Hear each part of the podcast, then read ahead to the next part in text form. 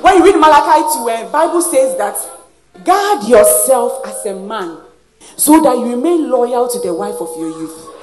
God knew that to be a man, one person would remove. And I say, guard it, guard it, guard yourself, so that you remain loyal. If you are a man here and you have a side chick, know that you are the side chick side cock.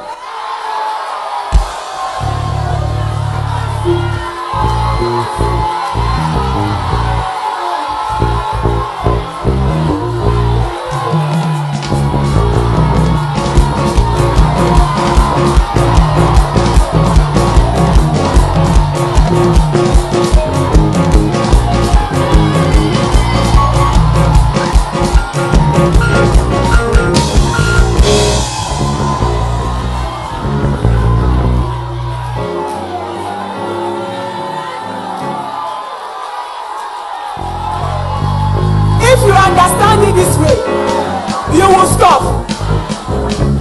Side chick be a oya oya ne side cock. Enti ene repent, repent.